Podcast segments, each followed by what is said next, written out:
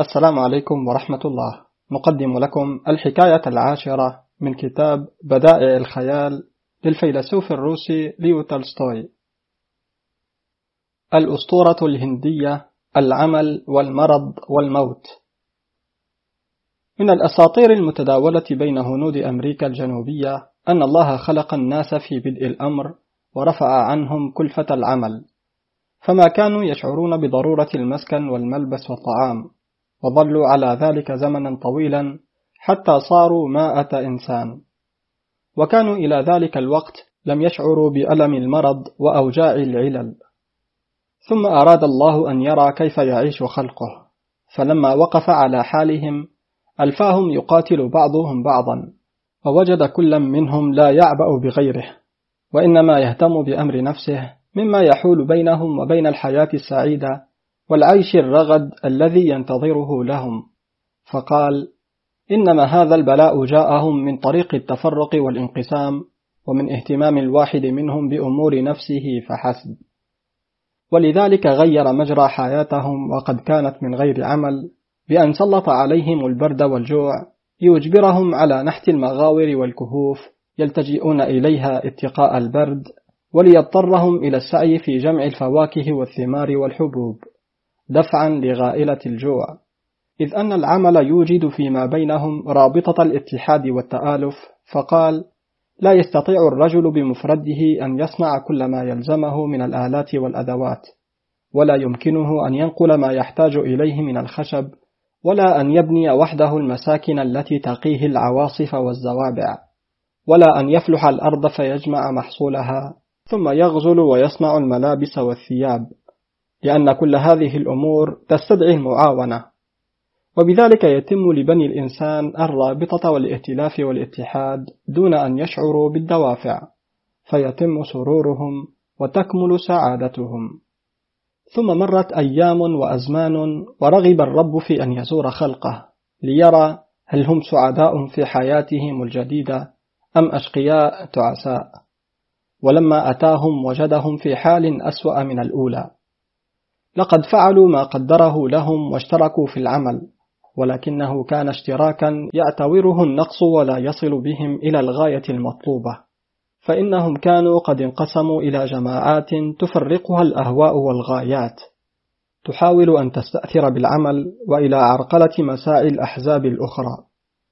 فصاروا يتنافسون ويتزاحمون ويتباغضون بكل ما فيهم من بغض وقوة فساءت حالتهم واشتد كربهم. وعمد الرب بعد ذلك إلى إصلاحهم من طريق آخر فقدر عليهم الموت وألا يعلموا وقت هذا القضاء وأشعرهم بذلك قائلا إذا ما عرفوا أن الموت لهم بالمرصاد يحافظون على أوقاتهم ويضنون بأعمارهم فلا يصرفونها إلا في الأعمال الصالحة. غير أن ذلك لم يثمر النتيجة المطلوبة. بل رأى الرب عند اطلاعه على حالهم في حياتهم الجديدة أنه لم يحدث تغيير في شأنهم ولا تبديل بل بقي سوء الحال ملازما لهم حيث اغتنم الأقوياء فرصة خضوع الإنسان لقانون الموت في أي وقت وأي حال فأخضعوا لإرادتهم الضعفاء بعد أن قتلوا من قاومهم وتوعدوا المتمردين الباقين بالموت والهلاك. فأصبح الأقوياء بهذه الوسيلة يجنون ثمرة كد الضعفاء. فورثوا الاستئثار بجني الضعيف من أجدادهم يعيشون على أكتاف الضعفاء من غير تعب ولا نصب.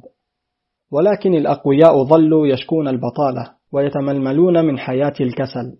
بينما الضعفاء يتألمون ويتذمرون من اشتغالهم بأكثر مما يطيقون.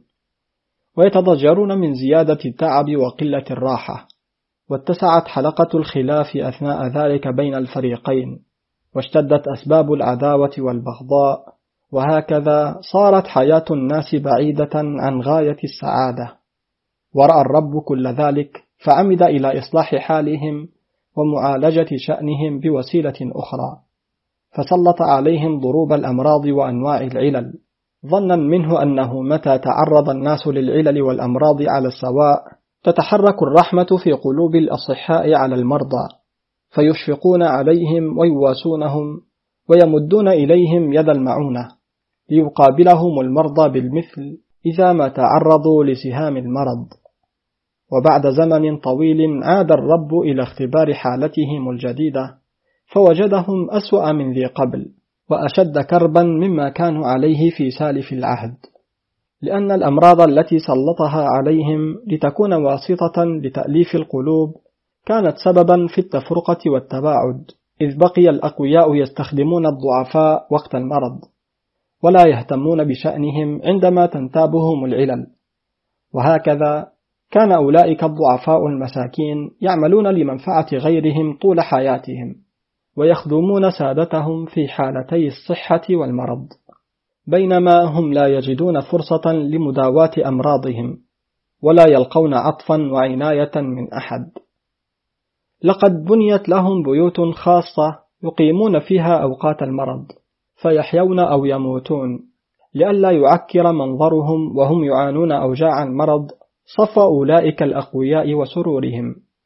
فيتركون في تلك المساكن الخاصة لعناية أناس مأجورين يمرضونهم بلا دافع عطف أو حنان.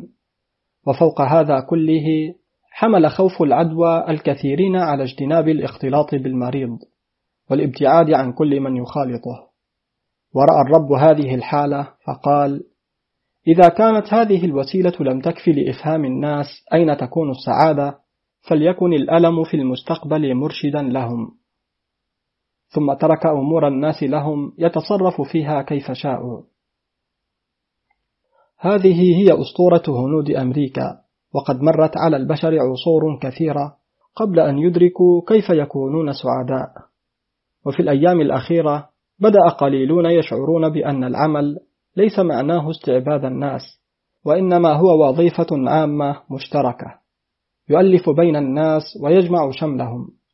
وصاروا يفهمون أن الشيء الوحيد الذي نستطيع به أن نقابل تهديد الموت الواقف لنا بالمرصاد هو صرف أعمارنا في الاتحاد والألفة والمحبة والسلام وأن العلل والأمراض أبعد ما تكون عن تفريق الناس وتشتيت شملهم بل هي بالعكس الوسيلة التي تدفعهم إلى التحابب والتآلف.